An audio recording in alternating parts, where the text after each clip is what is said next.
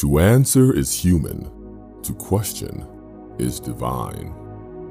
Welcome to the world of the Hidden Gateway, an exhilarating podcast exploring the concepts humans have been struggling with since the dawn of existence, such as who are we? Is there such a thing as good and evil, or are they arbitrary constructs? Does the paranormal exist? How can we evolve to a higher state? Can our mind influence what we term as reality? Providing a transcendental approach combined with hard nosed humanistic analysis, we invite you on a journey to question your worldview in this theater of life. Join our host, Justin Williams, as he explores the outer realms of faith, the supernatural, human potential, and even our concepts of the universal creator with a fascinating array of guests. This is the unseen world, magical, mysterious, and mystical, where your only limitation is your imagination. This is the Hidden Gateway.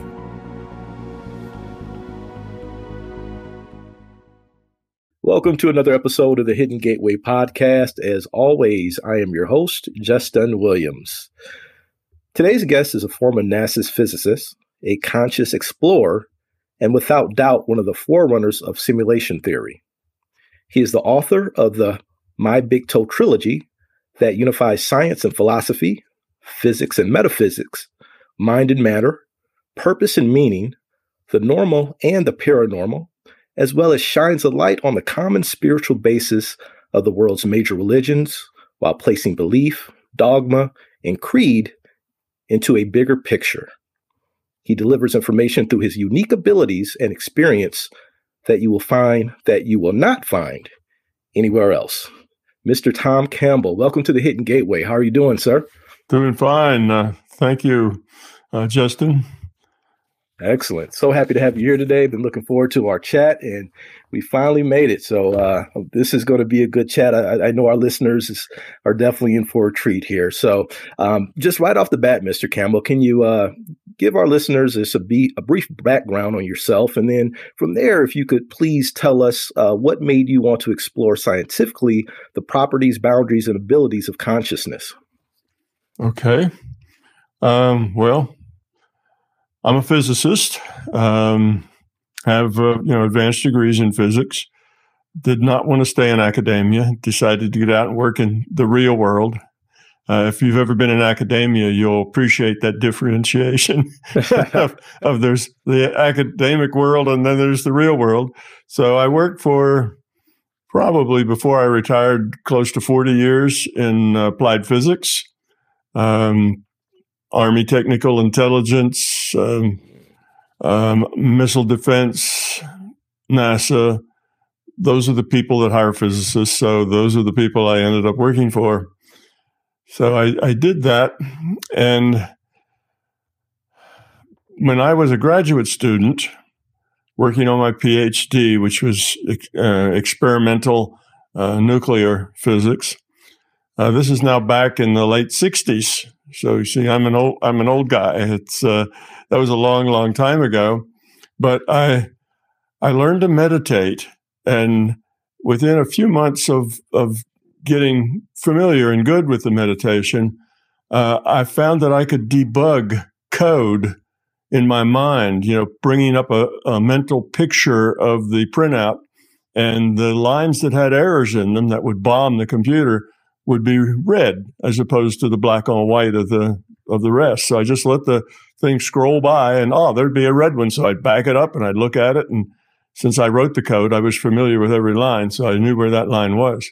Hmm. And back in the old days, that was really a big deal because I'm talking now boxes of punch cards, you know, not the sort oh. of things that, that you're familiar with, but boxes of punch cards, like 4,000 cards. And, uh, there were lots of things that could go wrong besides the fact that you didn't write the code right. Maybe the card's not in the right spot.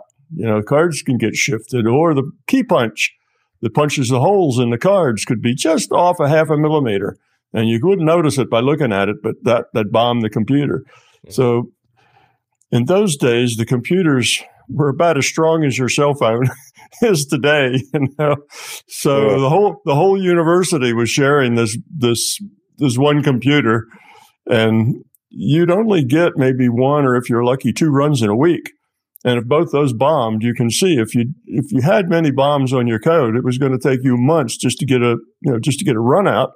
So having an ability to debug and and you know get uh, a much higher uh, percentage of good runs at the computer was really important.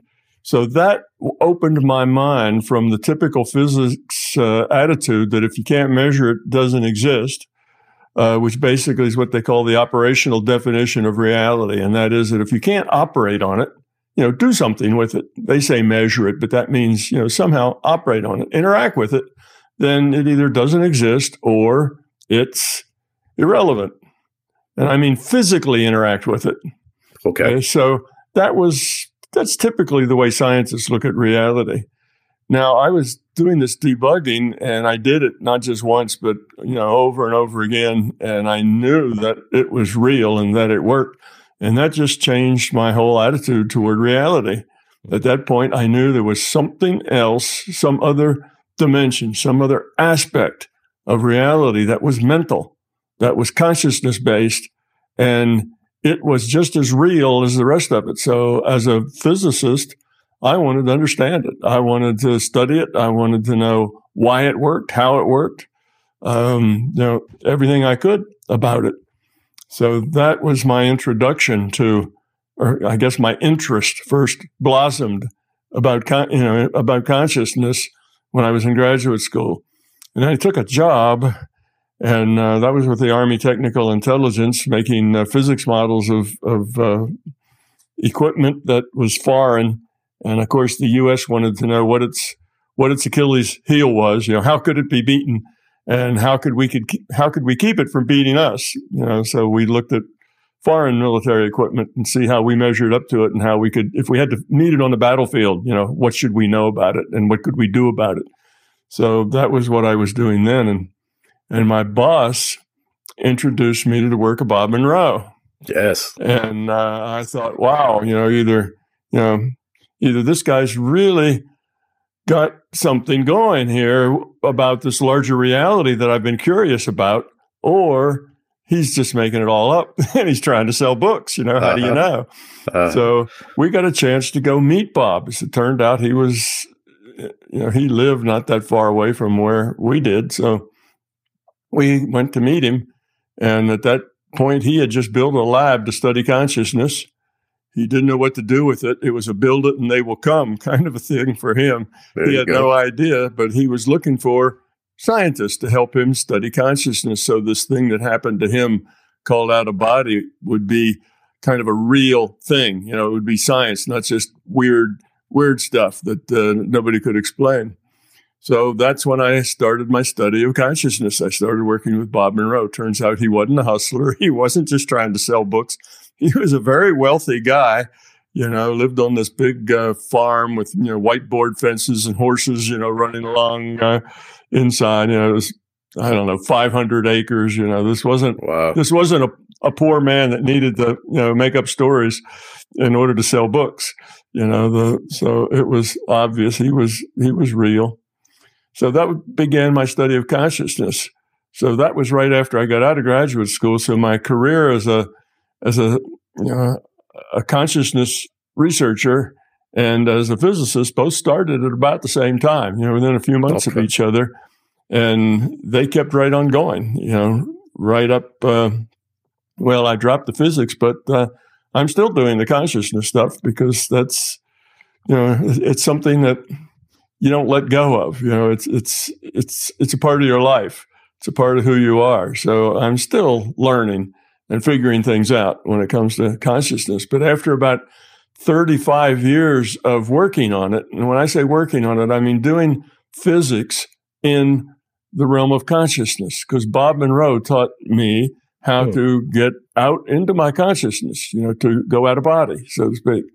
And I could do that accurately enough that I could do good science there. In other words, I could go there, do something that was evidential, like, uh, you know, remote viewing or, you know, gathering data or information on something or some historical thing or whatever, and then come looking it up and see and if you if you got it right. And you, I could do those things and then change a variable, do it again.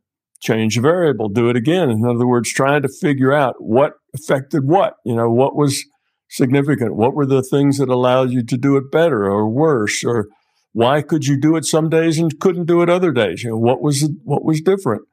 So about 35 years of that, and I thought I understood it enough to write a book. And of course, what I found out is I didn't understand it nearly as well as I thought I did, because once you start writing a book, you've got to be you've got to be very specific and logical. You know, you can't write fuzzy sentences because they they just look fuzzy. You know, that's just right. obvious. It's just obvious that you really don't know what you're talking about when you when you write it down.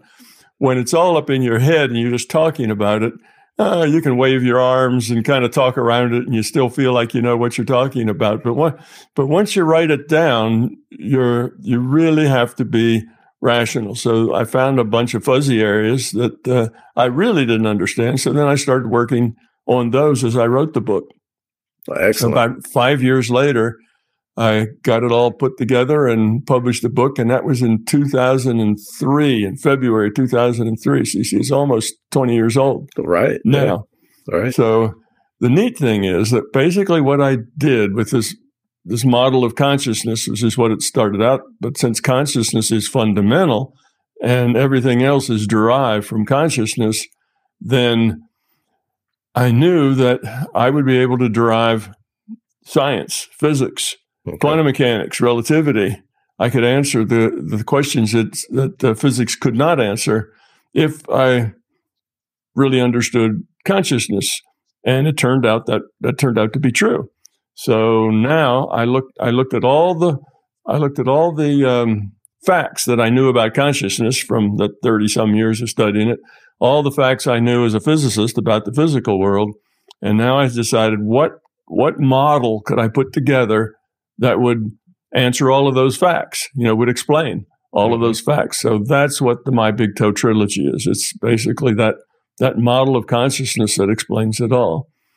So that's kind of who I am and how I get to be here. And I guess why you're talking to me because you're interested in consciousness and the hidden gateway, which means things uh, you know, beyond the physical, things that we don't necessarily touch with our physical hands, but they're out there and they're real just the same.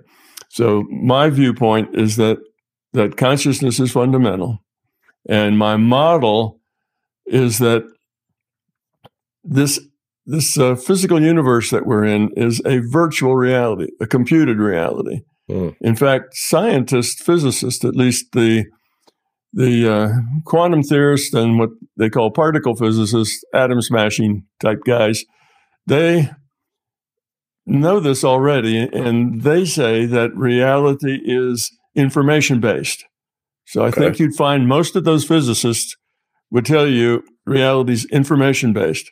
But that's as far as they go. They they can't take the next step because they can't really make sense of it. They can't justify it and they can't explain it. So they stop right there with, you know, it's information based. Well, what does that mean? If it's information based, that means that it's computable. Okay. If it's computable, okay, now we're talking about a simulation. If it's a simulation, now another word for that is a virtual reality. So virtual really reality. what they're saying is virtual reality, but they'd rather say information based because that doesn't get them that, that doesn't put them on the spot like saying virtual reality. But it's basically the same thing. So I agree with that. And what I found is that I could explain, I could derive quantum physics from first principles and turn it into a rational science rather than a weird science. You know, I could you could understand why it works and how it works that way and how it couldn't be any other way than it is.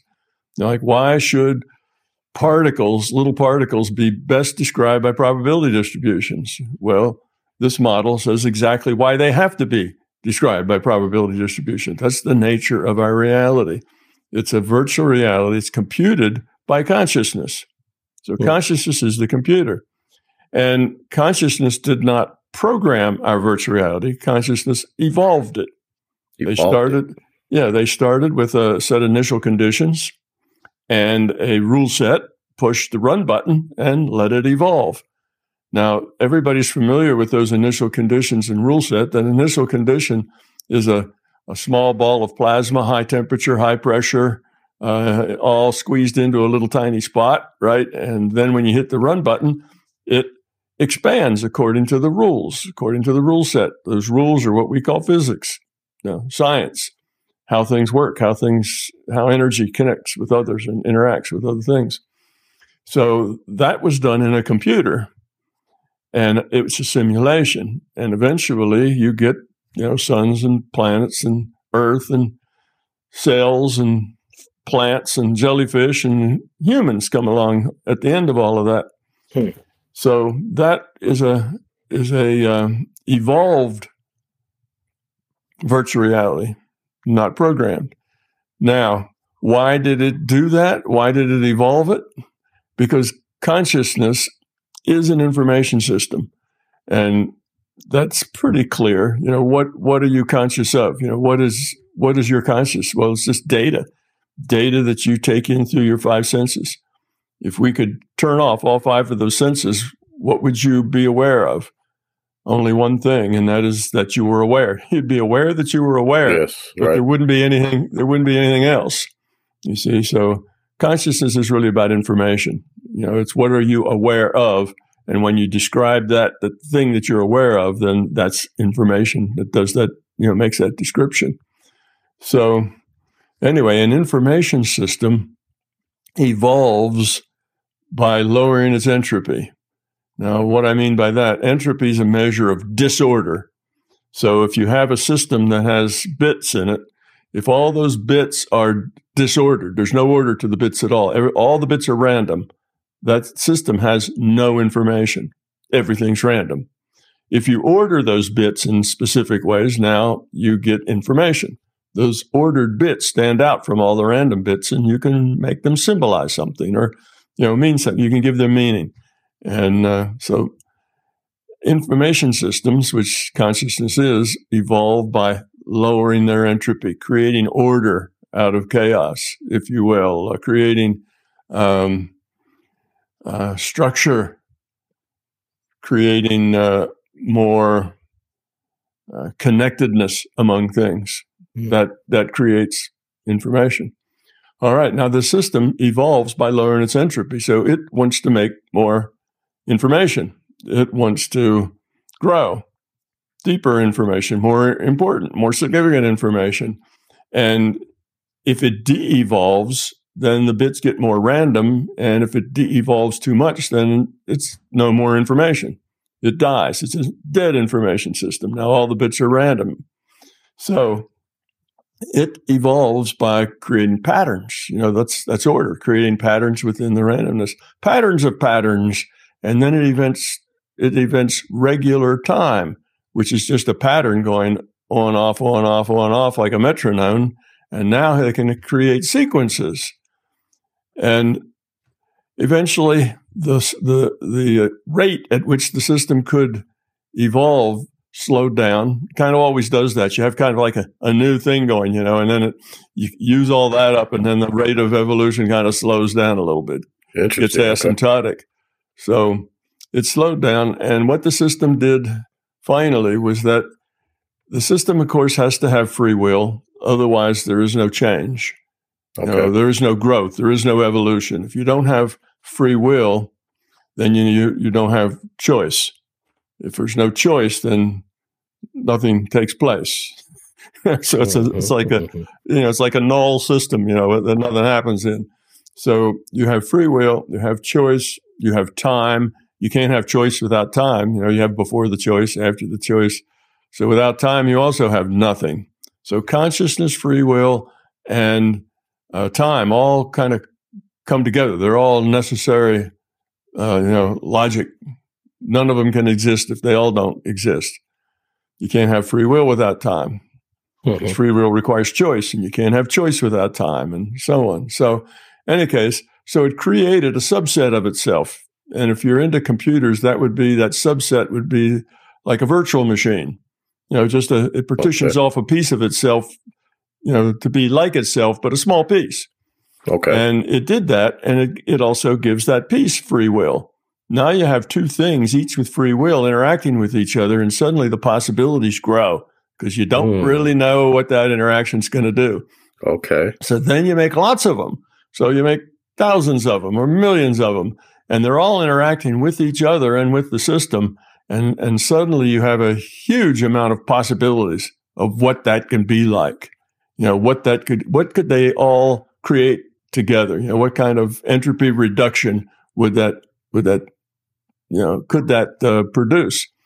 And of course, if you think about how does a social system, that would be a social system, how does a social system uh, lower its entropy, optimize itself?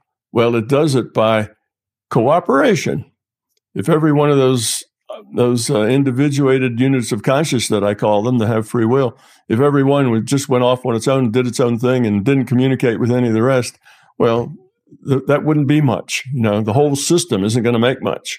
In as much as they can cooperate and work together and care about each other and so on, that lowers entropy. That allows them to form uh, things, to build structures, to to do things together that uh, you wouldn't do by yourself.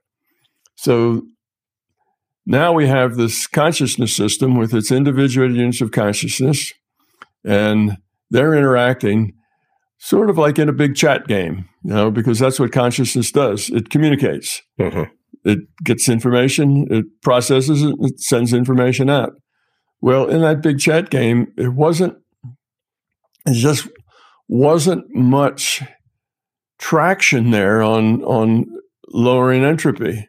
You know, it's just uh, no consequences, at least no meaningful consequences. You could say anything, and you know, you, could- know, you could lie, you could tell the truth, you could do whatever, but there really wasn't any consequences, big choices, because the way we individuated units of consciousness grow is by making good choices. We Okay. make good choices, a, a choice toward lower entropy. You see? So that's what we do.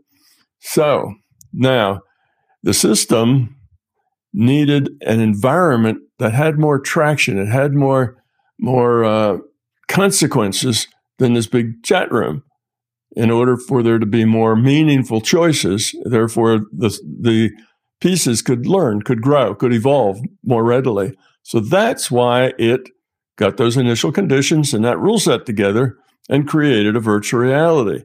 Okay. That's what that's why our universe was created. That's why the virtual reality was create, created. And you know that uh, that cre- that then was something that the individuated units of consciousness could log on to. They could log on just like you log on to Sims or World of Warcraft or some other virtual reality. You know, Okay. logging on logging on means that you talk to the server and the server talks to you. Mhm. Now, a virtual reality, no matter where that, no matter what kind of virtual reality it is, it works just the same way. That is, you have a server that serves up the virtual reality, computes it. You have a player, okay, that makes all the choices for the avatar. And that's the way all virtual realities work. Okay, Okay. So you compute an avatar. It's just a computed thing. So it doesn't really have anything that makes choices on its own. It's just something computed. But then you have a player that makes the choices for the avatar. For the avatar. That- okay. Yeah, that's how that's how virtual reality works. So we are not this body. We are consciousness. We're an individuated unit of consciousness. This body is an avatar. And we, as consciousness, make all this body's choices. Okay. So it kind of we kind of think that we are the body, you know, because Right. Our experience doesn't have anything more than what we got with this body. We took a piece of consciousness that logs on. That means that it it uh, it agrees to make all the choices for that particular new infant, say, and it doesn't start with any of its intellectual memory. It only starts with its quality of consciousness, with what it's how far it's evolved so far. That's what it starts with. So then it logs on and is immersed with that avatar. So because it doesn't have any of its intellectual memory with it, just its quality, then it thinks that it is that avatar because that's the only thing it remembers. So okay. it believes it is the avatar. So that's why we think we're the avatar.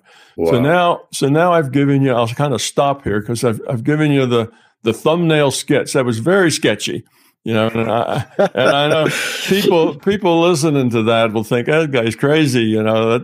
But if you read it or if you get it in detail, that's all derived and it's derived logically. You know, it's derived as science, not as something I'm making up.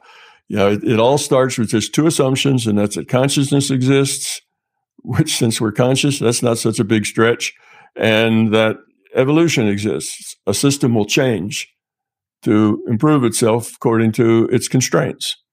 You know, so that's that's the only two assumptions I have, and from those two assumptions, I uh, derive all this stuff uh, logically. So MBT, My Big Toe, that trilogy is really a book of science, but it's a science much like it's a science of evolution, evolution of consciousness, and it, it's sort of like the evolution of of life on Earth.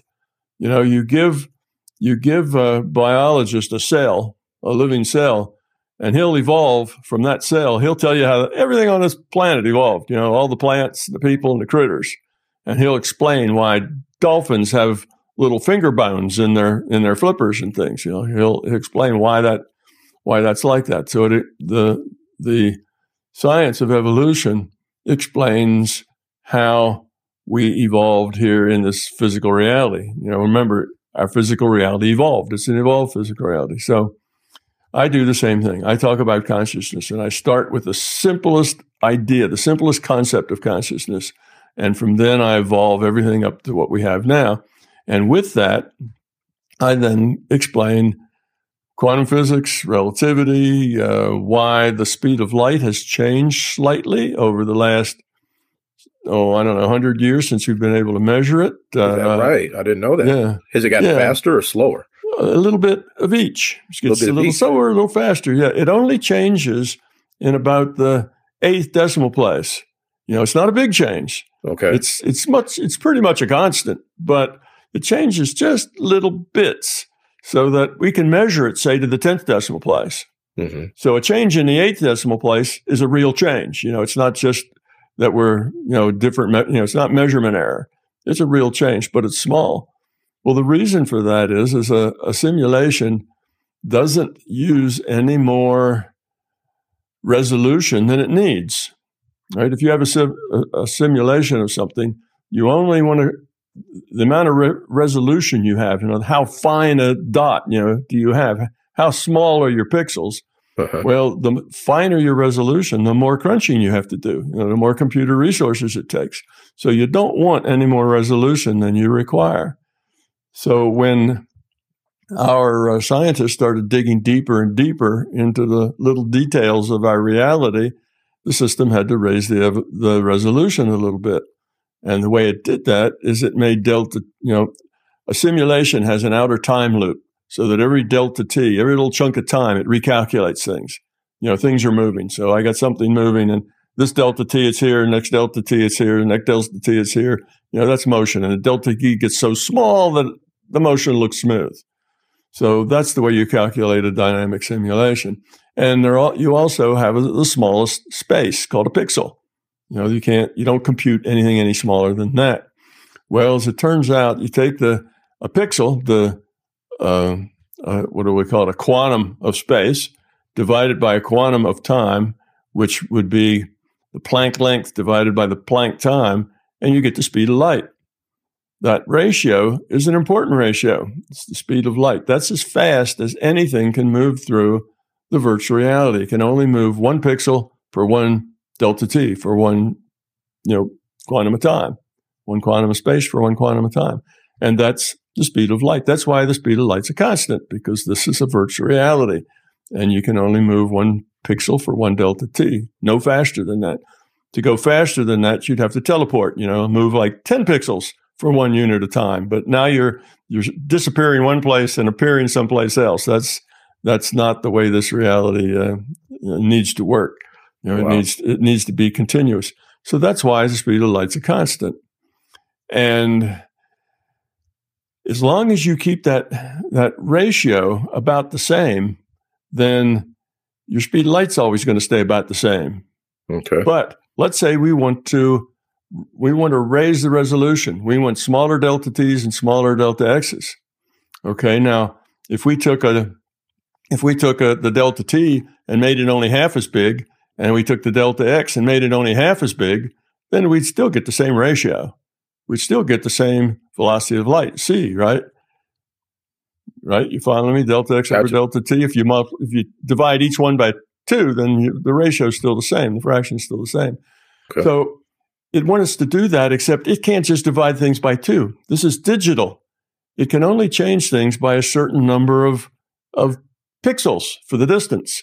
You can't say, well, this is mm. something in a pixel and a half. There is no pixel and a half. You either got to stop at the pixel or you have to add another pixel. Okay. See? So because it's digital, you can't just divide it by two because you may end up with a half pixel someplace. You have to take it to the nearest pixel. And the same with the time. You can decrease it to make the ratio of delta x over delta t the same, you know, speed of light, but you can't make it perfect. So wherein you have those little mismatches of pixels where you can't get it between pixels, that's why the speed of light changes a little bit. It's because the resolution of our virtual reality has uh, needed to be increased because we start smashing atoms and doing other things. The system needs to compute it at a you know a, a little more level of detail. So that's something that physicists have found. The speed of light just in a eighth decimal place, like I say, or something. And I don't know if it's the eighth. I don't remember the details, but you know, I'm giving you the the, the some something close. It uh, it changes just a little bit. Well, that's why. Now, there's another thing that uh, is interesting, and that is there's in our universe there's like four or five constants that are very important and if any one of those constants, and gravitation is one of those constants, gravitational force, if any of those constants were to change, even in the say eighth or ninth, tenth decimal place, the universe wouldn't be here. It would it would go unstable. In other words, these constants seem to have been tuned just to create this stable universe.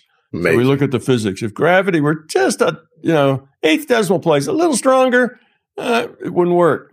Wow. A little, a little less strong, it wouldn't work. So there's a set of constants that all are tuned for this thing to work.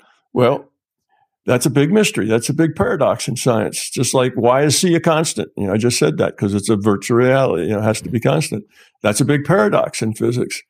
Um, so why do we have these these constants? And you can look up. I think it's called the anthropic principle. Physicists call it something similar to that, and it'll tell you what these constants are, and it'll discuss okay. the issue if you Google it. And the reason for that is think about the system trying to create the the uh, initial conditions and the rule set to make this virtual reality. Well, it had, it had to do that by trial and error. All right, big digital bang, take one. Oh, it collapsed. That didn't work. Okay, let's crank gravity up just a hair. Uh, big, big, big digital bang take two. Uh, I got a little further this time, but still, you know, not long enough. So we'll twist this a little bit and twist that.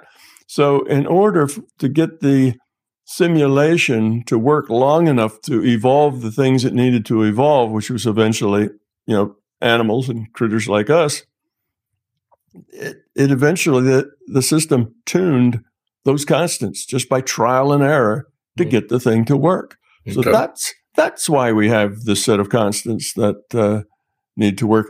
And there's a whole lot of other things like that that uh, this model answers that you know physicists can't answer. Like where does time come from? Where does charge come from? Where does space come from? You know, what do you mean we are our universe is expanding? What's it expanding into? Hmm. Uh, you know, how do you make more space, you know, to expand it? You know, what's going on there? And these are all mysteries. These are paradoxes in in uh, science. And why should it be accelerating that expansion? Well, science makes up fudge factors like uh, dark energy, you know, and, and dark matter. because otherwise they can't explain it. So they oh. make up oh. they make up these things just to make the equations. You know how it is when you when you were in school and you you knew what the right answer was, but what you did didn't get it, so you just add the right amount to make it to make it come to the right answer. Yeah. That's called that's called a fudge factor. Okay. And that's basically what the dark, you know, that's what that dark energy is. You know, it's like a it's like a fudge factor. That's they they look at it and say, well, it just doesn't make sense. But if we say that there's this dark stuff that nobody can see, touch, see, smell, you know, it's invisible stuff, then uh, then then we can make the equations balance all right. But that's not the case. It's it's much easier to explain in terms of, of virtual reality. How do Fascinating. You, get, you know, you can explain all those paradoxes much more easily. Um, science, let's say, doesn't know where charge come from. And this is is. You know what? I mean, they'll say, well, quarks may have various charges, you know, and, and you may have you may take an electric charge and break it into pieces, but then you just have the same problem. Where do those pieces come from? You know, where do the quarks come from? Mm-hmm. So they can't really tell. They get to a point where stuff just exists because it exists, and that's time, space, charge, spin, mass. All of these things, physics will tell you they just exist because they do. You know, they're they don't have any reason for them there is no material causality that creates them. So that's almost mysticism when you say things are just because they are. You Interesting. So, okay. So that's at the very base of physics. So physics kind of has some mystical assumptions at the very root of it because they just don't know where they come from. But my model says exactly where they come from. Time is that delta t in the loop, right? That keeps the calculation going you know, mass, space are just calculations. They they use the same equations that we've dug out. You know, we've dug out what a lot of those equations in the rule sets were. We've understood some of those, and uh, they're just being computed. So that's it's just a different model, and it it explains everything that physics now knows. Plus, it explains a lot more. It explains all the objective universe and all the subjective universe as well. So this model isn't just a model of the objective world.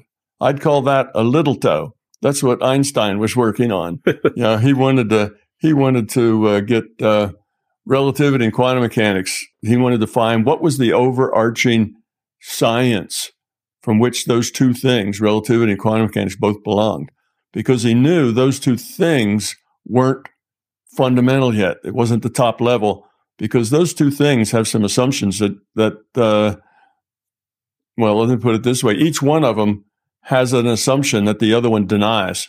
Mm-hmm. So they have some some philosophical problems between quantum mechanics and relativity. They don't, you know, they don't really get along that well uh, logically.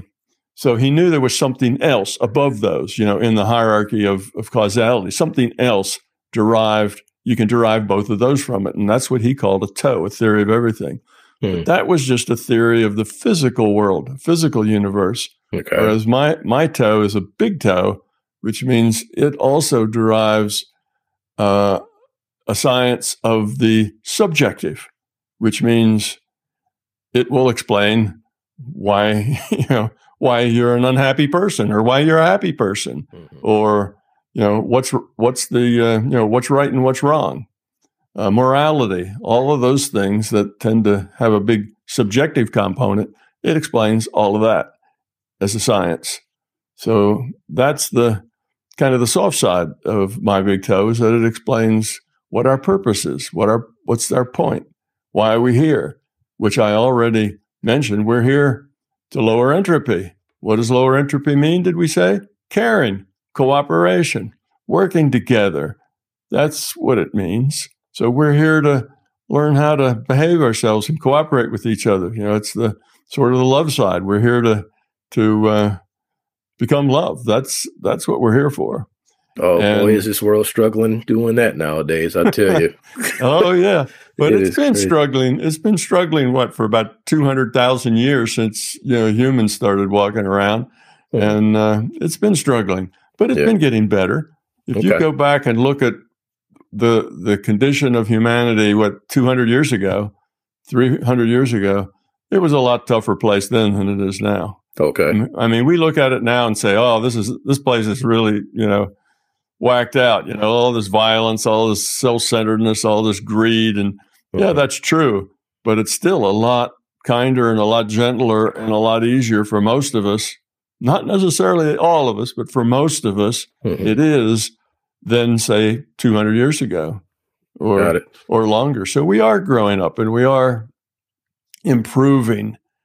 And it's interesting to think that now, since we have the internet has developed in this what we call what the, the information age kind of got out of the industrial age into the information age.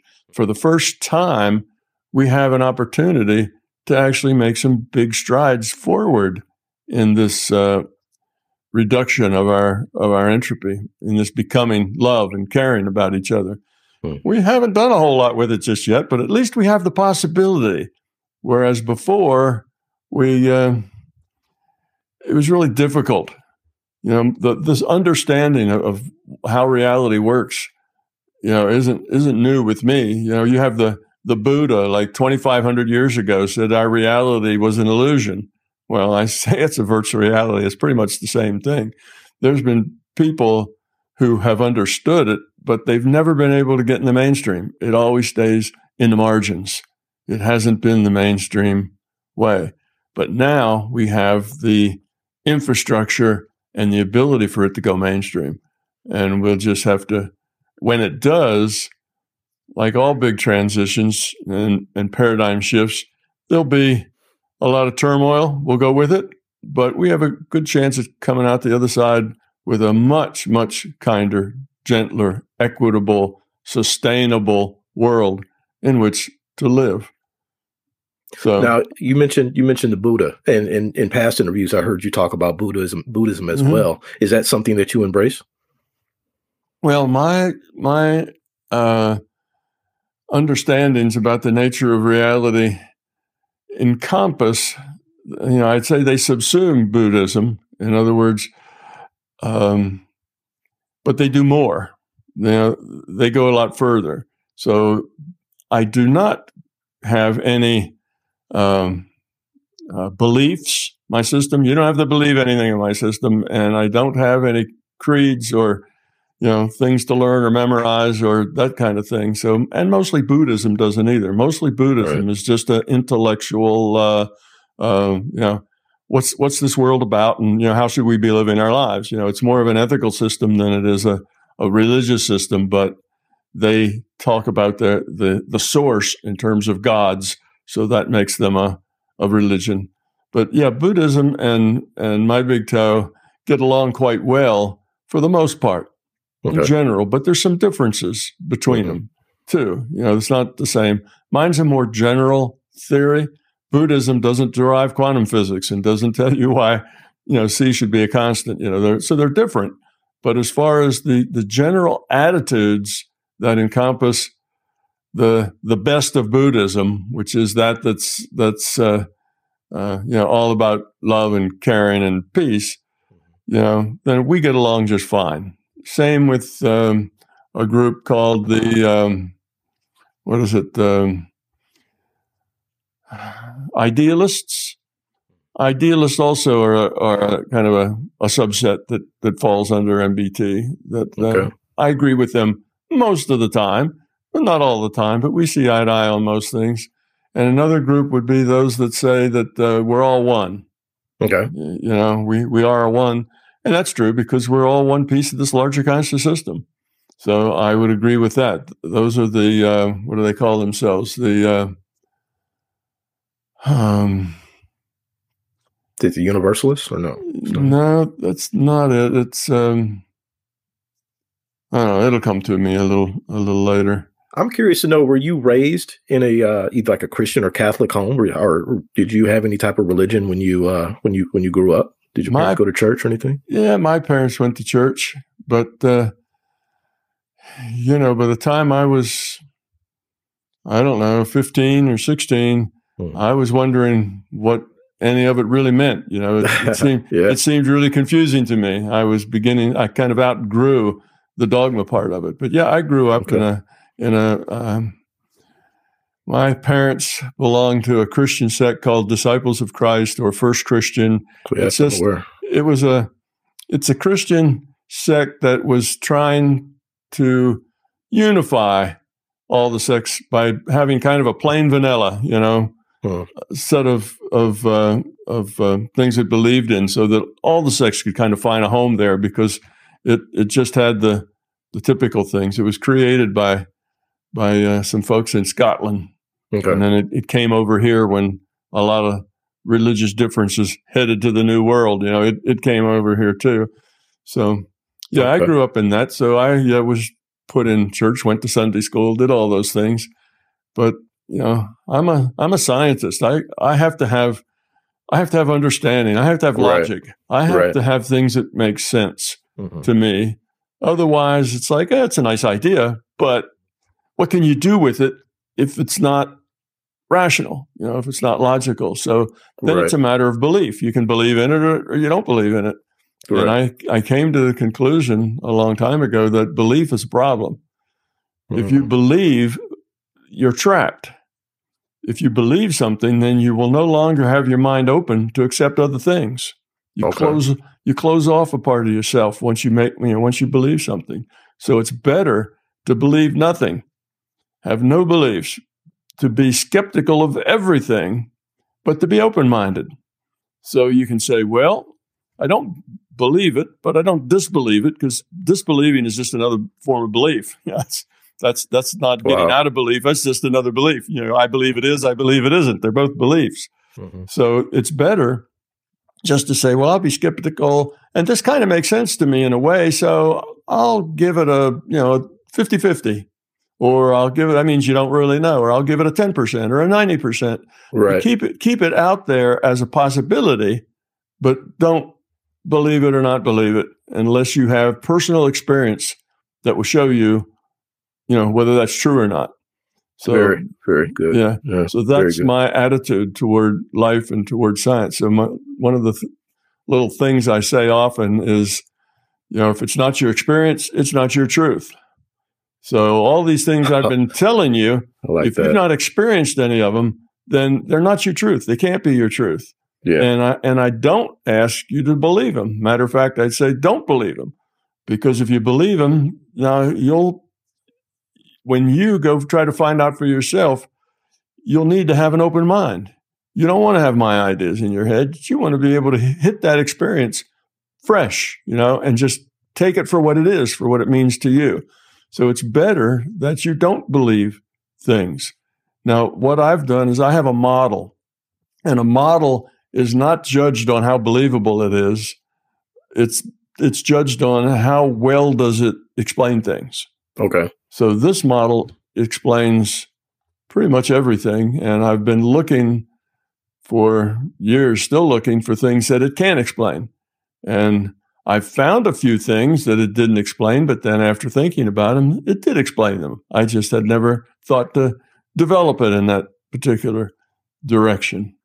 You know, like those, uh, you know, why, you know, the speed of light changing. You know, I first heard that in a in a in a uh, presentation that Rupert Sheldrake did, and uh, he presented that, and I found out that that indeed was true. So that was like, oh, gee, I've never heard of that before. You know, the speed of light changing uh, a little bit. Gee, I wonder if my model predicted it. And it took me about five minutes to realize, well, of course, you know, nice. it has to. You know, okay. the the resolution doesn't stay the same always. It changes as it's, as it's needed to keep the the throughput uh, at a at a at a minimum. So so far, all the things that it didn't explain have become explainable. Even the chaos theory is explainable. Uh, like I say, uh, quantum physics is explainable. Speed of light, just lots of things. There's, there's probably a list. You know, if, if you look at a, a virtual reality, well, oh, that's another thing that's explainable, and that's the the Big Bang, right? Where did the Big Bang come from? Well, if you're a physicist and the universe started from a Big Bang, Well, that's nice. Now tell me, where did that ball of plasma come from? Right. Well, it didn't come from here because here didn't exist yet, right? It hadn't Right. evolved. It hadn't evolved yet. So it wasn't from this universe. That means there's something outside of this universe that did it somehow, you see? Yeah. So that's a thing that's not explained, but my model explains that too. Well, it was just a initial conditions and a and a rule set set up to create a virtual reality. So that's where that Big Bang came from. wow. So we get back to the point of where did consciousness come from? And Yes. you know, you get back to that. Where did consciousness come from? And I take consciousness to the to its smallest unit, but where it comes from, I don't know where it comes from. But that's not a failure of understanding. That's logical. I can't know. And the reason we can't know is that we are consciousness. oh, okay. We're consciousness. right. You know, we cannot see ourselves being born. We cannot see we cannot see whatever where we come from because that's us. We can't get outside of it.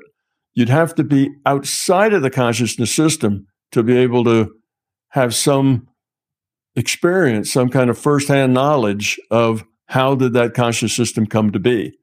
You can't get that from being inside the system because you know because we only we only occurred after you know that system occurred. So it's always like that. Anytime you have a beginning, you know that thing that began that began, it can't be aware of its own beginning. Okay. Makes it's just sense. A, it's just a logical problem. So Okay. we can't really know where consciousness comes from, but now we can we can guess and we can wave our hands and do some conjecture, which people have done. And if you go to um, the philosophy department at Berkeley and look up um, um, cellular automata, you will find a, a very a lot of pages there. And if you look at that part that also consects with consciousness, you'll see that they have a theory. And it's interesting. I found that after I had my own idea, which was very similar to theirs, because it's basically the only thing that works. That's why I ended up with it. They end up with it. Anybody else that thinks of it ends up with that too, because that's kind of where you're led, you know, when you're doing conjecture. It's kind of the place where you have to start. And they make a really good case for uh, cellular automata is a is a thing that evolves. It's really a process fractal, and it evolves based on a simple rule set, and it can evolve into all sorts of things. If you want to know about that, uh, Google "Game of Life," Conway's "Game of Life." It's Conway's a cellular automata. Okay. Anyway, you take that, and you take a uh, uh, let's see, I have it. you take a thing called uh, emergent complexity. And what that says, it's another it's another mathematical science. Um, cellular automata is also a mathematical science, but another one is, is called this emergent complexity. And what that says is that if you have the potential for something, even though nothing exists, if the potential's there for it, eventually there's a, just over time something will appear. Complexity will appear in that thing just by chance you know, a couple of particles will just bump together in a way that they stick and form something. Now they got a little structure, and that structure then can make other things can stick to that and makes more structure, and eventually you have something that builds. So that's a, and it, it's all wrapped around probability theory. You know, given the given the poss given the possibility, how long does it take that possibility to actually create an actuality? You know, if you have if you have potential to start with. So it's a it's a mathematical thing. So you take those two and put them together, and you have something that could have created consciousness. Okay. So it it the, the creation of consciousness is not a what infinite regress.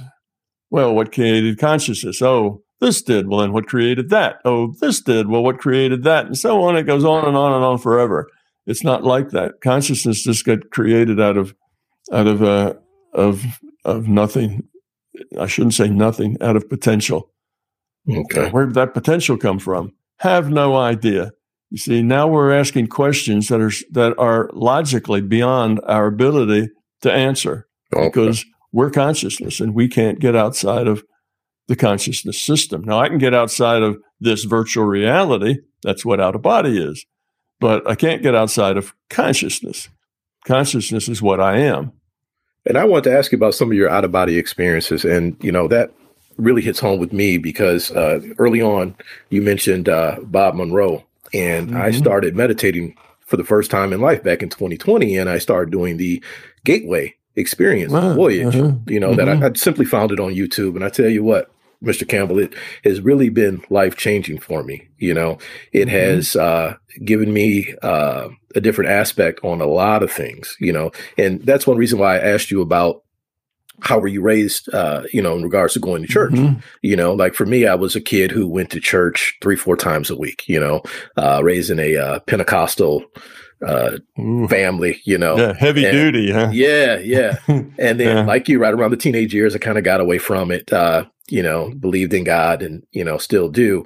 But I am of the mindset now that anything is possible. I don't subscribe to, uh, you know, the whole Jesus Christ as the sacrificial lamb, etc. You know, um, I just have a, a, totally different view on things, mm-hmm. and meditating and, and learning about uh, the gateway and HemiSync, etc., has really opened my eyes and just mm-hmm. it just brought about a lot of questions. You know, well, if the Bible says this, if God is this is this, then why is this? Why is this? And things just didn't add up. It just didn't make, yeah. make any sense. So my thoughts and my beliefs definitely align with with what you've been talking about. Yeah. Uh, yeah. So I want to. Oh, oh, go ahead. I'm sorry. It's interesting when you bring up God and religion I was uh, once giving a, a, talk, and the venue for the talk was a Unity Church in Atlanta.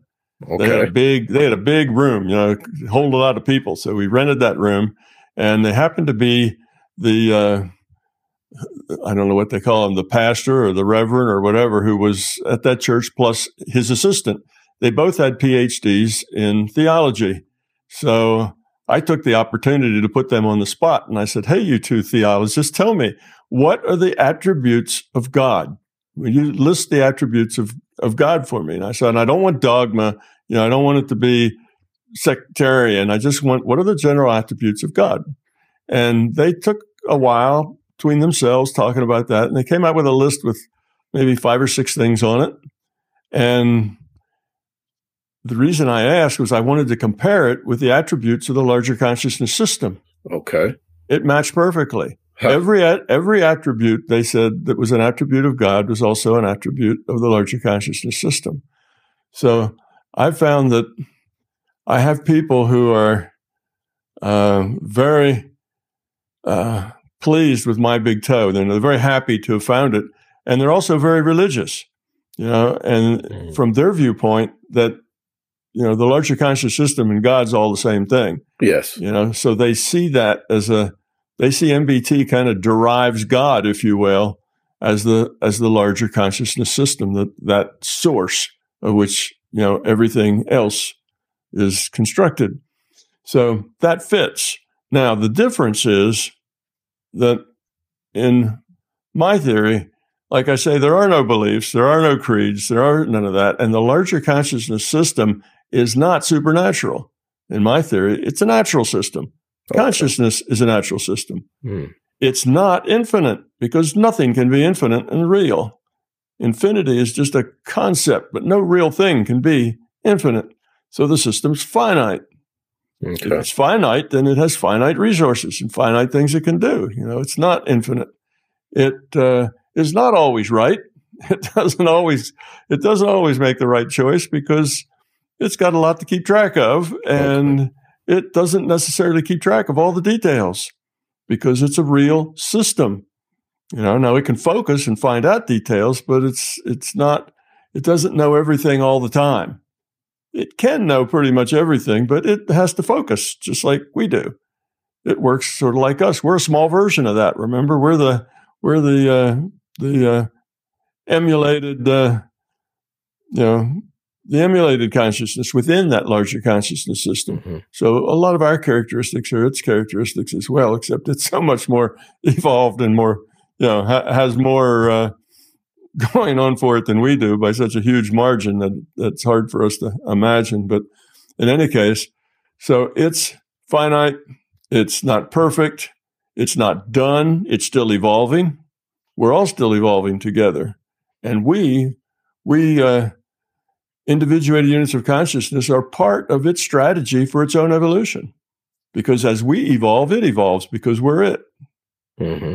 So I've always said that. I've always said, at least for the last couple years now, that we are for, you know, consciousness or God, whatever we want to call it, that we are God or consciousness having this human experience.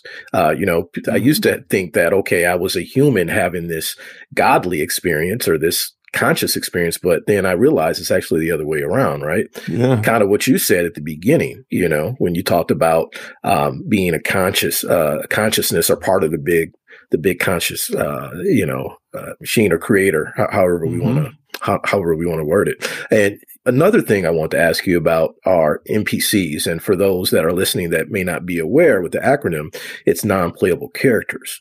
And I want you to tell me a little bit about that. And I had, and how do you, how can you tell who they are? I had a guest on late last year, and she said that she's able to tell who they are um, due to um, when speaking with them, when engaging with them, they have the lack of ability to go deep. She said that was a big indicator to her. What, what are your thoughts on that, in, in, in just in general, yeah. NPCs? Okay. Well, I wouldn't agree with that. I would say they could go as deep as they need to go. Mm-hmm. Now, they don't have to go deep if that's not their mission. Most of the NPCs that are here are things that the system puts here for a purpose. You know, they're not just here just just to have them. You know, they're here for a purpose. Um, and if that purpose requires depth, then they have depth. If that purpose doesn't, then they don't. So, you know, that's not a general, you know, uh, uh, that wouldn't be a general way. Basically, you, you can't tell them apart because what is an NPC? Okay, this is a virtual reality. And wh- what are we? We're pieces of this larger conscious system, right? And we each have our own free will. So we're here and we're interacting. We're playing the, we're, we're making all the moves of our avatar, making all the choices. So what is an NPC? An NPC is a character that's logged on here because that's the only way you get into virtual reality is that you're logged on to some, to some avatar, right? So it, it's logged, logged on. It can create an avatar if it likes because it runs the server. You know, the server can do pretty much anything it wants in a virtual reality. Right. So it can create an avatar, and the larger consciousness system can play that avatar. So if the larger conscious system is playing it, then what's that difference than us? We're really a piece of the larger consciousness system, you know, too, playing an avatar. So these NPCs are different in that they're just sent in here to do something that's needed and then they go out again. So then don't necessarily start, you know, from a baby, go through a life, you know, die and move on sort of thing. They just show up here. For instance, um, um, you know, the old Lassie movie, right? You remember that? I don't know if you're old enough, but you said uh, Lassie. Lassie, yeah, yeah, yeah, yeah. Remember those old movies? You know, well, you know, Timmy Timmy falls in the well, right? Yeah, and uh, and uh, he's he's gone, and nobody knows where he is. Mm-hmm. So he's out where he shouldn't be, and he falls in this well and gets stuck. He can't he can't get out of it. And some, uh, you know, after a day or two, Timmy comes back into town, kind of thirsty and hungry and a little beat up from falling in, but he's okay. And he tells a story about some stranger came up to the, you know, looked down, found him in the well, threw a rope down for him, and pulled him up right. and dusted him off and made sure he was okay and pointed the direction of how to get back to town and, and left him. And of course, nobody ever saw the stranger. Nobody else met a stranger. Right. Nobody knows anything about a stranger. Well, that's an NPC. It wasn't. Oh. It wasn't Timmy's time. Having Timmy die in the well was going to be a big entropy increaser, not an entropy decreaser for a lot of people. So the system can just send in an NPC and take care of Timmy. Uh, there was a guy in, out in the woods that I read about. This was just evidently no, not that long ago. Who was out hiking on his own, was climbing rocks. Rocks shifted, pinned his arm, couldn't get loose. He was stuck there, and uh, same sort of thing happened. Somebody shows up, you know, by themselves, uh, tells him that in a little while some people are going to find him, and uh, you know, gives him some water to drink. Um, he was about ready to give up and let go of life. You know, he had been there for I don't know what it was, three or four days, and he was right on the edge. So kind of gave him a little bit of help that he needed to, to hang on for a while. And then uh, there was some other hikers that were in the area, and for some reason they just got this this uh, this idea that they wanted to go that way, get off the trail and go over there and see what was over there. And of course, they find the guy. Right. Well, the system gave those other hikers a nudge, go over Okay. there, Okay. and it saved that guy who was about to expire. And when he gets there, you know, nobody nobody knew that guy. He's not still there anymore. The one that helped him out, you know, he's gone. right. So this this fellow tells him about him, and then he notices something. He says, "Well, you know, there was something really strange about him. He was wearing dress clothes. He wasn't, you know, he didn't have boots on. You know, he had street he had street shoes on Uh, and a pair of khaki pants and a and a you know like this, you know, a shirt. He wasn't dressed like a hiker. He wasn't carrying a pack. hmm. You know, he was just there. So that's an NPC. So you have those kinds of NPCs that the system puts in and they do their part and they they leave. And you can have some NPCs that are here just to just to look around, just to uh, Hmm. and they're from other places. And the reason I say that is I can do that in other reality frames. Hmm. This is not the only virtual reality. Oh, I know. The, sy- the, sys- the system doesn't put all its eggs in one basket. So right. you know you have you have consciousness, which is fundamental and that's real. Everything else is a virtual reality. Any reality in which you can experience, like all your out of body realities, you can experience in those. In your dreams, you can experience. Those are all virtual realities. Mm. When you die, you go to a transition reality. It's another virtual reality. The only thing that's fundamental is consciousness. And some virtual realities have loose rule sets, like our dreaming reality. We can fly, we can teleport, we can do all kinds of things there. The rule set's pretty loose. But where you have the tight rule set, then it seems more physical because there's a physical causality determines everything that's possible. And there are, se- I've been in several of these, probably, I don't know, maybe dozen, a little more of these physical like realities. And if you've got a good working relationship with the LCS, you can actually take on a body there and walk around and be with those people and interact with them. But you have to obey the rules. You can't make any fusses. You can't create any any dysfunction in that system. You know, you have to get in at a place that is that is nobody notices. You have to get out in a way that nobody notices, and you have to basically not leave any, you know, not leave anything And you- behind. You've done that. You've gone to another Oh, yeah. reality and taken on a body and Yeah, in I've- and out I've- unnoticed. Yeah, I've done that multiple times, but you have to get the the LCS, the larger conscious system, to implement it because they actually have to put you in that rendering engine, you know, in that piece of the the system that's computing that virtual reality has to put you, has to insinuate you in it. So that's but mostly you go to places like that, you just watch them. It's like uh, you're aware of them, you can see them, you can hear them, but they don't really see you. You don't take on a physical body there. Now that's easy to do. You can do that on your own. To get a body there, you have to get the system to put you to put you in. So you need a like I say a good working relationship with the LCS. You only earn that with time. You know, it, you Mhm. can you can get that. So I imagine if I can do it, others can do that too. Mhm. So there are probably those that come here and they're just looking around, seeing how it works, uh, learning a little bit about you know the larger reality, but they're put there by the system. So they're not just renegades coming here to make trouble. You know, it's not like that. That that would not happen. Correct. There's that would not happen. So they're just here for that. So the that would also be an NPC. That would be a, it would seem like an NPC because it doesn't belong in that reality frame.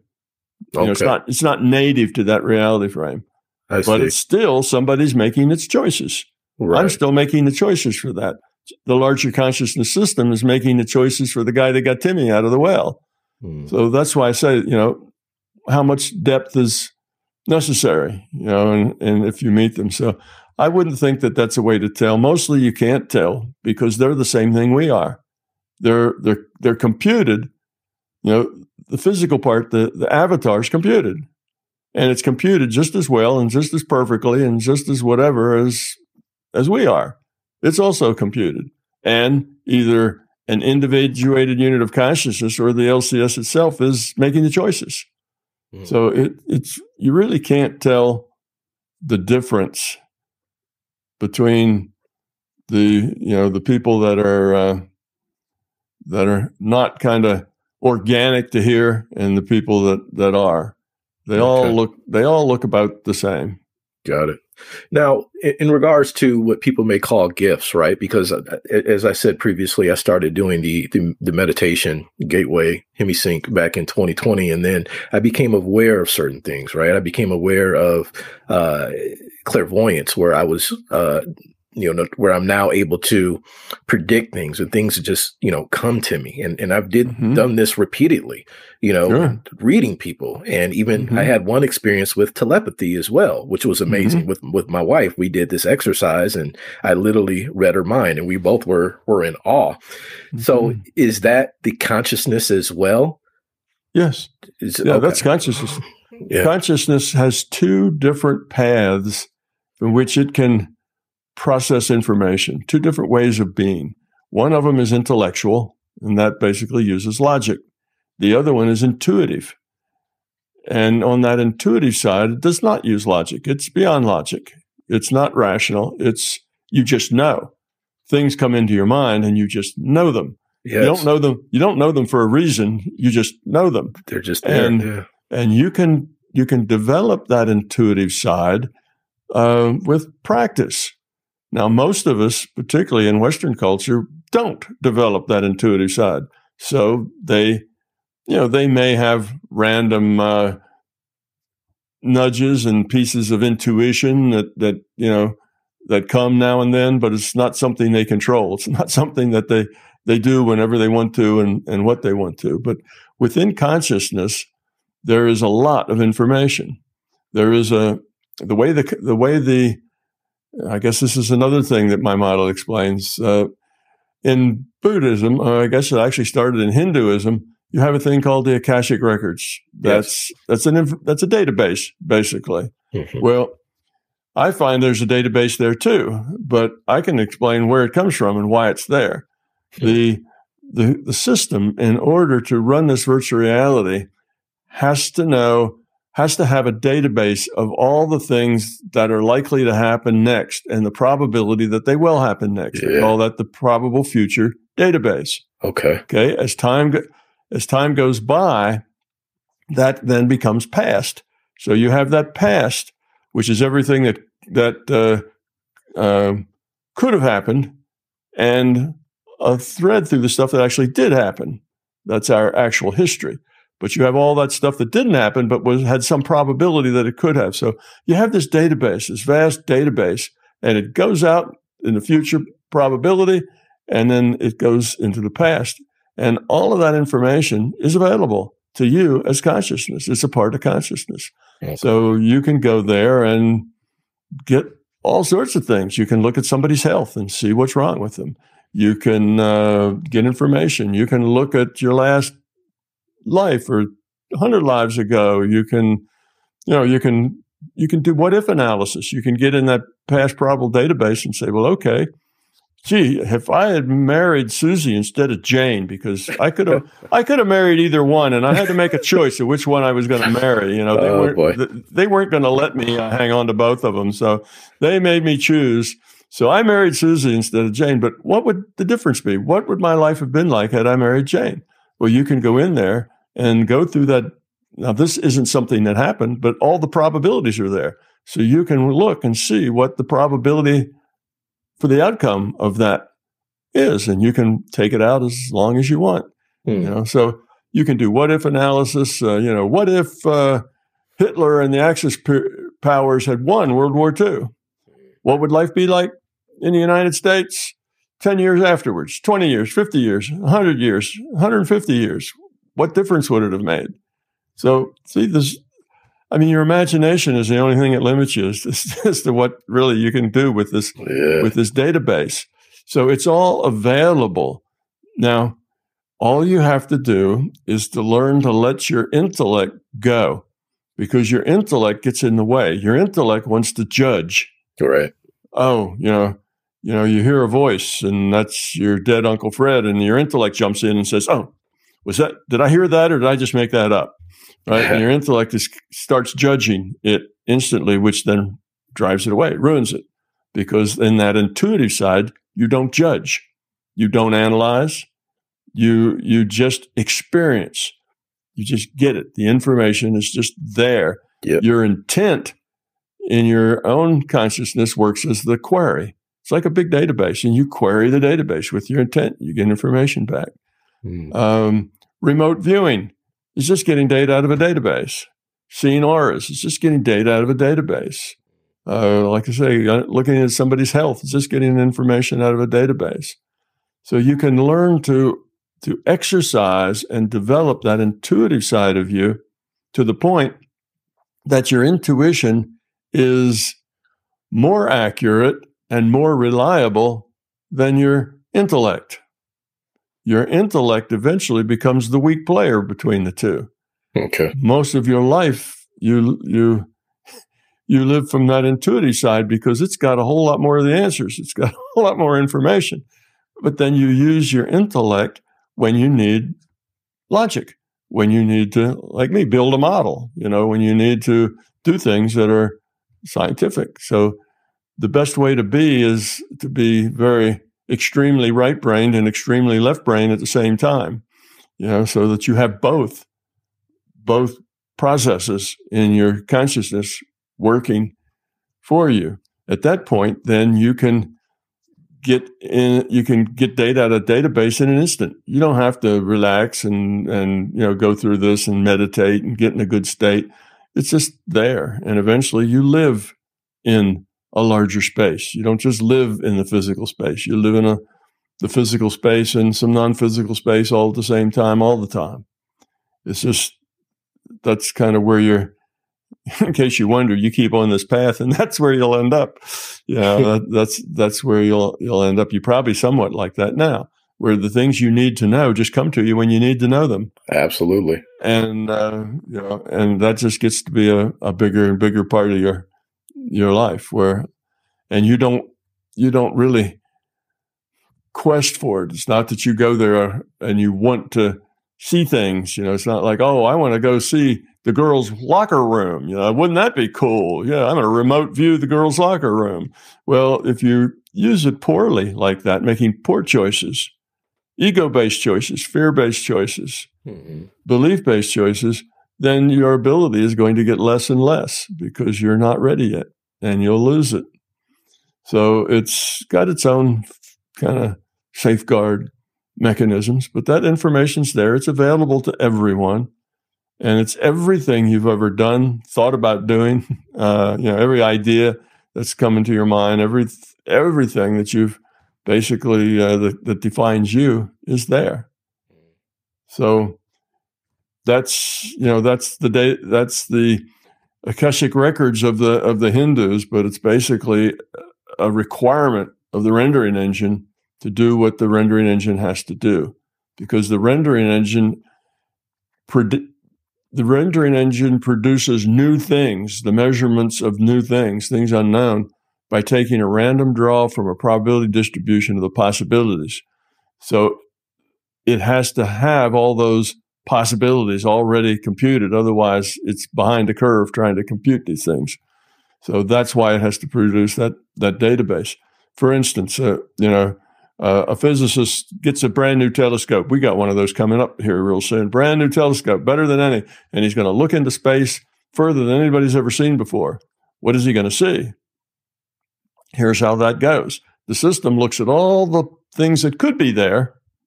This is a virtual reality. So it looks at all the things that could be there and the probability of each one of them. And then it goes into that probability distribution, takes a random draw from it. And that's what that physicist sees what came out of that random draw. That's how you you create that. Now, a, a, simpler idea would be you go in your backyard and you dig a hole. Well, nobody knows what's in that hole. You know, is it going to be a rock? Is it going to be a root? Is it going to be a, you know, if you live down on the Gulf Coast, it's going to be an old gold doubloon from the days when the Spaniards, uh, you know, ran that territory. Hmm. You know, what's it going to be? Well, there's a lot of things that are possible. They all have probabilities, And when you lift that shovel out, the system will show you a random draw from a probability distribution of the possibilities. So that's how things, that's how it computes. Our, our virtual reality isn't a grounds up simulation, it's a top down probabilistic simulation mm-hmm. where the rule set creates the, the, the right probability distributions. But then the actual system is run as a probability distribution. That's why quantum physics has to have particles as probability distributions because that's what they are. They're probability distributions. That's their natural state. Mm. Fascinating. Fascinating, Mr. Campbell. Absolutely. Now, um, I'm going to go ahead and, and kind of close things out, but I have another question or two for you here. Yeah, go ahead. Uh, during, you know, uh, my out of body experiences, I have, you know, gone to different, I suppose, dimensions, and I've seen what I believe are uh, uh, evil or demonic entities. Right? Uh, it seems like I mm-hmm. even saw a demon one time. Mm-hmm. Have you ever seen anything like that? And if so, do you think that is something created by the the the conscious as well? Okay. Well, about I'll answer. There's kind of two questions in there, but First, I'll answer, you know, where does evil come from? Well, basically, we have free will. So we evolve by making low entropy choices, choices based on love and caring and cooperation. And we de evolve by making choices based on fear. Okay. So we do have entities that de evolve and then continue to de evolve. And these people become miserable and unhappy and nasty. Okay. So that's where the bad guys come from. they de-evolve, okay. and they may keep de-evolving until they finally life is so bad for them that they turn around and go the other way, and the system will try to help them do that. So it's it's wow. it's like nobody's ever thrown away as a as a as a total uh, failure. Oh, if if they are, it's a very rare circumstance because mostly people, as, as you do things poorly and make poor choices, your life gets more and more unhappy, right. more and more difficult, more and more stressed, more and more messed up. Your relationships get more and more messed up. Your whole life starts to, you know, this idea that you have nasty people just having a wonderful life is baloney. Nasty people don't have a wonderful life. Right. They're they're torn. They have demons that you know, but you know, they they're really very unhappy people. So eventually, you know, it's like the carrot and the stick. You know, if you keep doing things that keep causing you more pain, eventually you'll wise up and stop doing it and start going the other way, which is being nicer, being cooperative, caring about people, and then suddenly things get better. So that's why we have evil in the world. It's just us making poor choices and a lot of poor choices in a row. Okay. Now, what about when you go out of body and you see these evil things? these things that you see, and yes, did I ever see things like that? Yes, I did see things like that. And what they are, they are embodiments, they're constructs of your own fear. Mm. That's what they are. I knew you were going to say that. You have in your in your own consciousness, you have a fear of evil things and what they might be able to do. You have a fear of of what you don't understand, you know, particularly when you're out of body and you're not so sure about yourself because this is a strange place and you're a, you know, you're kind of a new guy out there and you don't really know what your vulnerability is. And that makes you a little worried about, you know, how vulnerable am I out here? And all of that kind of leads to fears. And those fears then show up as these evil beings. And often we run into these negative beings, these evil beings, and we have to fight them. Uh, and we spend a we spend a lot of time fighting these things, right? Well, yeah, yeah that's exactly. that's that's us spending. That's us fighting with our own fear. Okay, that's that's what we're doing, and you know I did that too. I think every male goes through that same kind of process, you know, because basically that's that's part of our our um, you know, our XY. That's what that's what we're made for is protecting. Mm-hmm. You know, that's part of our job. We're the guard, we're the soldier, we protect. We protect our families. We protect our wives. We protect our children. We protect our tribe. You know, and that's very core part of who we are. And we're out there, and we have this sense of of negativity and evil in the world, and we see it, and we end up having to deal with it. And when we deal with it, we we need to destroy it. Hmm. So that's just part of what makes males tick is that that feeling that that uh, that's the way we are. So that's your own fear that you're interacting with, your own sense of what's possible, the scary things that are possible, you know, and that you have to deal with those scary things. That's part of your role as a man is to deal with those scary things. Right. And to keep them from hurting others. So you not only get rid of them just because you're saving yourself, you're getting rid of them because you're getting rid of them for not just you, but for others as well. You're making life safer and better for other people. Right. Well, that's a that's a part of who you are and it's the it's the negativity and dysfunction and wrongness that in your mind is out there that's what you're dealing with. So, you know, I haven't done that sort of thing in a long, long time. But yeah, when I was the first, I don't know, the first 10 or 15 years, mm-hmm. I did a lot of that too. It's just the way it is. But eventually yeah. you kind of outgrow that and you don't have to go there or do that. And you find out that that's, in a way, it's maybe a little useful because you are using your intent for good. You know, you're you're doing what needs to be done. You're you're you're getting rid of negativity and evil things that would bother other people, even besides yourself. So you create those situations, and then you have to do the fight. Well, what that's doing is it just it puts you on, you know, kind of the right side of that good versus evil. So it's not a bad thing to do. It's not like it's useless or something. It it helps build character. It helps put you on the right side. You get to exercise your um, your male protection, you know, abilities and drives, and that's good because our life here doesn't give us a lot of that opportunity. Exactly. You know, our the opportunities we have here are not like it was you know, a thousand years ago or 10,000 years ago when there was something trying to eat you or, or steal your stuff, you know, every day. Mm-hmm. You know, you had a lot of protection, a lot of guarding and soldiering to do. That was what you were made it for. But today, our environment is a lot gentler and safer. With all the ugliness that here, it's still not nearly as ugly as it was, but we still have those same instincts.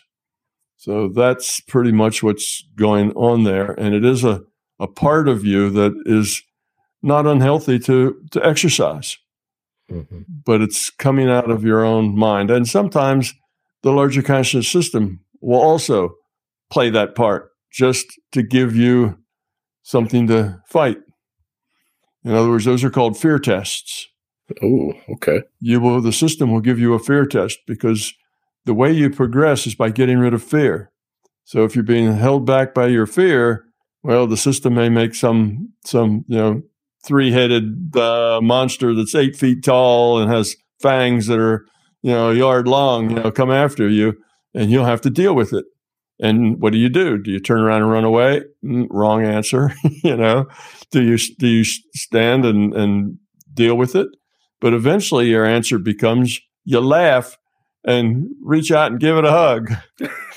and poof, how about that? It just goes away. It just evaporates. Wow. So that's uh, so sometimes they're fear tests that they're not your own creation, but they're the creation of the system.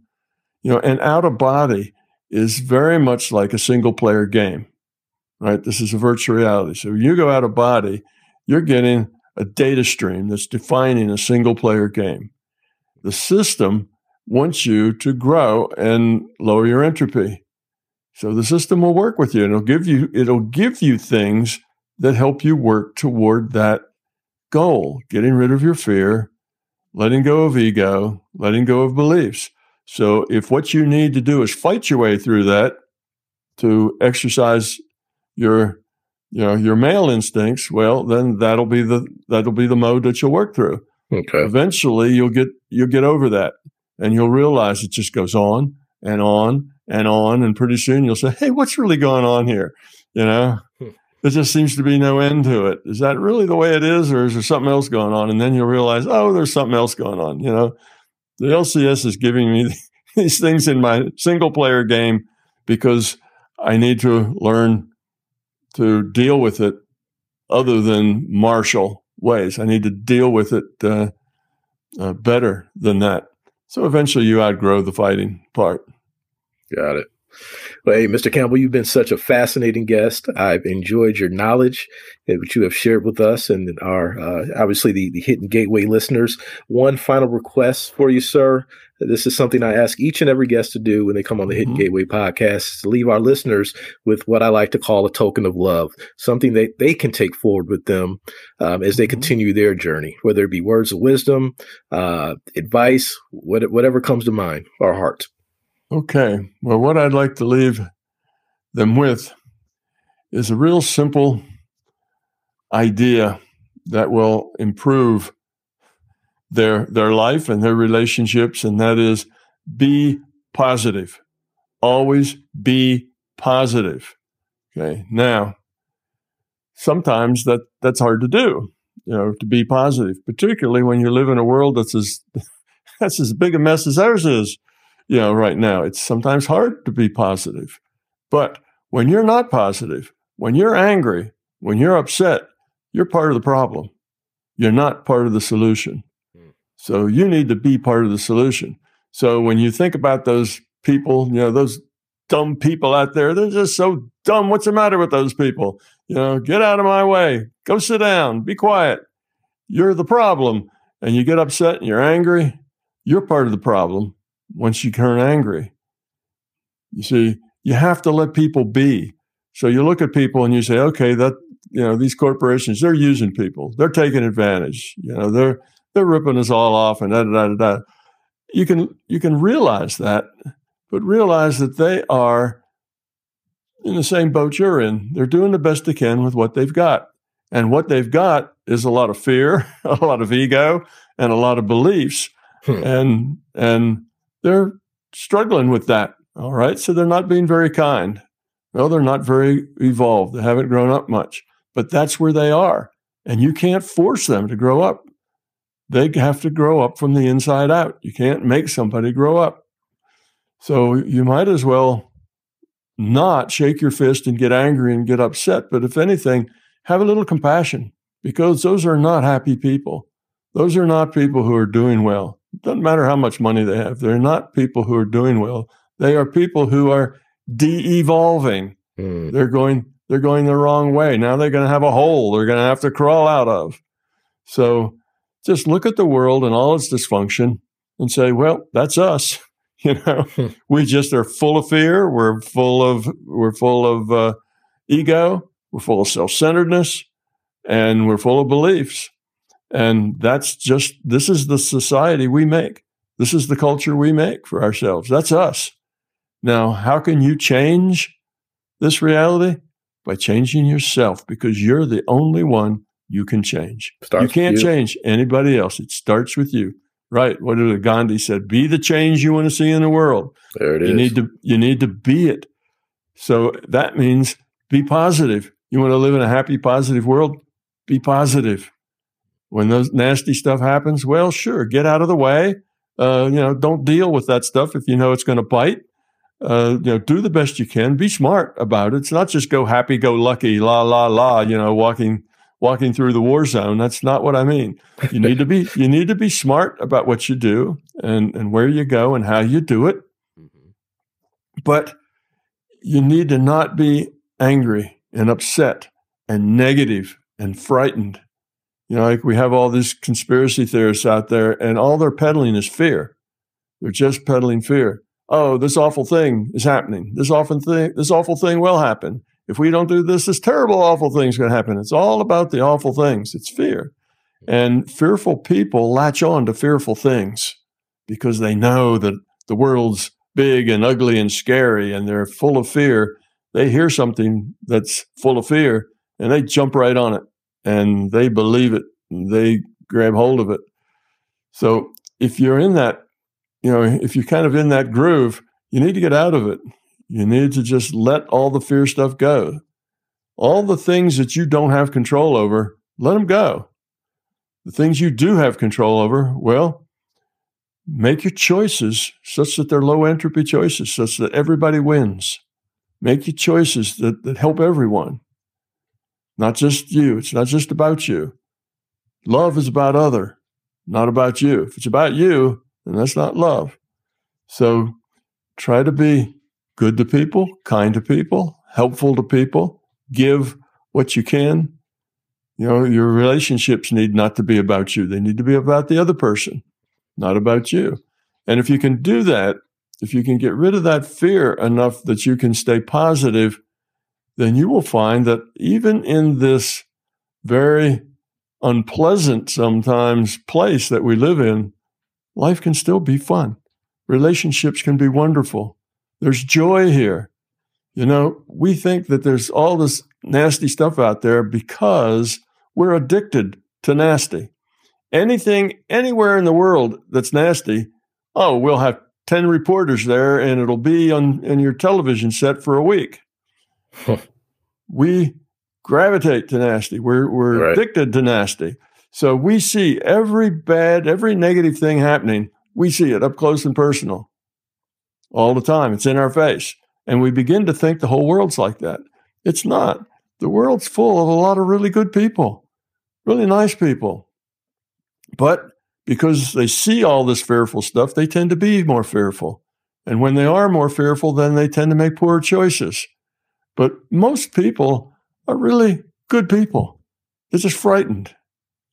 They're frightened people. So you yeah. need to give them a hug. You need to give them a little security, give them a little space and be nice because they're scared and they're frightened. Don't mm. don't get angry with them. So that's my that's my thing to leave for for your listeners is be positive. If you feel yourself ever with a negative emotion, now negative emotions are things like anger, uh, guilt, um, feeling inadequate, feeling uh, uh, how can we say, feeling uh, unappreciated, uncared for, you're being used. Now, it's not that those things may not be true; they may be true. But if you feel negative about them rather than just accept them and then do what you can to deal with them, that's what you should do. You do what you can to deal with them. But this feeling negative about them doesn't help. It just makes everything worse. Worse. Absolutely. And for the most part, and for the worst part, most part, they're not nearly as bad as you think they are because we tend right. to dwell on the negative. Right. The happy things, oh, we have it. It's a wonderful, happy moment. It's gone. The negative stuff, oh, we run it around Stays and around, around forever. Around. We do, we yeah. yeah, we dwell on it. We we you know we yeah we just uh, won't let go of it. Mm-hmm. So the world looks a lot worse than it is, believe it or not. as bad as it, you know, we see it's pretty bad, but a lot of good people, and we just have to help them pull the best out of themselves, and we do that by being kind and by being positive. So be positive. You feel those negative feelings, that's your ego, that's your fear. If you don't have fear, you won't feel any negative emotions. You won't ever feel angry or upset or anxious or even stressed. You won't feel any of that stuff. Things will be all right. You'll just, everything that comes by you, even if it's harsh stuff that comes by, you'll just deal with it and it'll be okay. You'll accept stuff the way it happens. You won't have to manipulate everything. You won't have to, uh, what, uh, manage everything. You won't have to, uh, uh, I'm trying to think of a word here. Um, you won't have to control. That's the word I'm thinking of. You yes. won't have to control everything. Right. Most of us go through life trying to control everything to make it come out the way we want it. Yeah. We want to control our children so they grow up and be good kids and happy. We want to control our spouse so they're the way we want them. We want to control the boss. So he sees things the way we want him to see. And we end up trying to control everything in our life. Mm-hmm. And all it does is give us frustration. You can't control everything. A much better way, rather than trying to manipulate and control, is to just let stuff happen the way it happens and then deal with it in a positive way. Now, that positive way may mean push back. That may be a positive thing to do. That positive way may mean leave, or the positive way may be helpful, give somebody a helping hand, but still deal with it positively, without anger, without rancor, without being even, you know, upset or stressed by it. Just let it be. So that's my, and that all comes out of my theory on the on the uh, the subjective part. If you look at the subjective part of my theory instead of the objective part, which is science, it explains all of this and how it all works and, and what does what and how we interact with each other and where, you know, how you end up with happiness. You don't get happy because you pursue it. Happy is a byproduct of not having fear hmm. and not having ego and not having beliefs. Wow. Well said. Excellent. Excellent. Wise words and well said. Thank you so much, Mr. Campbell. And everyone, My Big Toe, I encourage you all to get his book. I know it can be found on Amazon and I would imagine other major uh, bookstores as well, or major bookstores um, online. And what's your website? Um, my website is www. www.my, and it doesn't matter whether they're all lowercase or capital, it makes no difference. My hyphen big hyphen toe, T O E toe and dot com.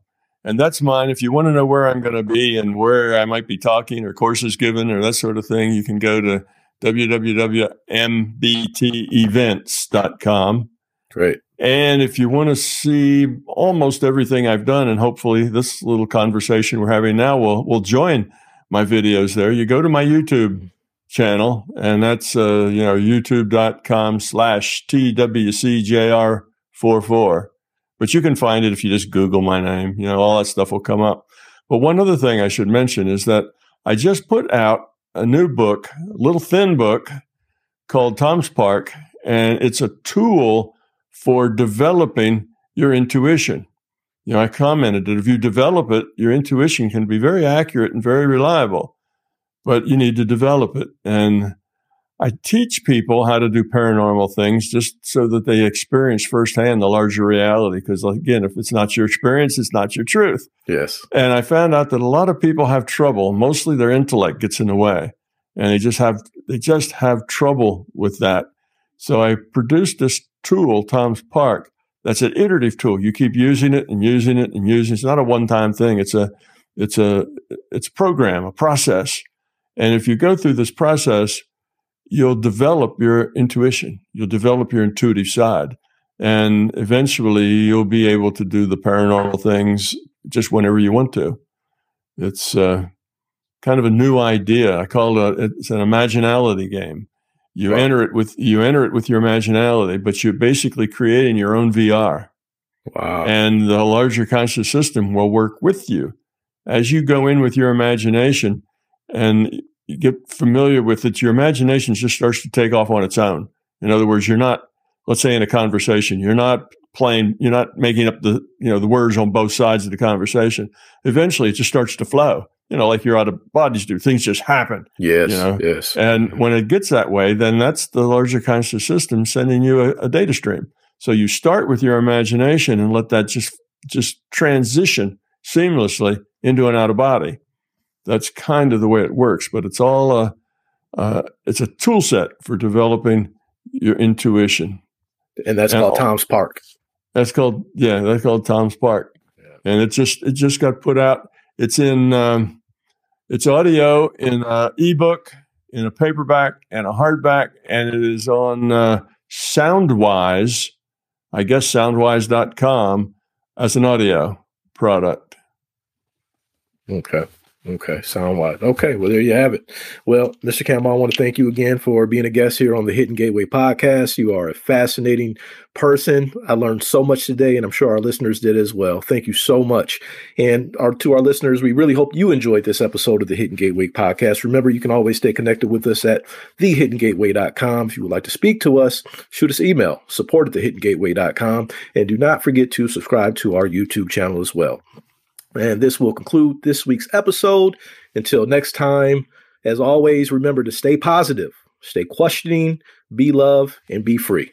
The Hidden Gateway out.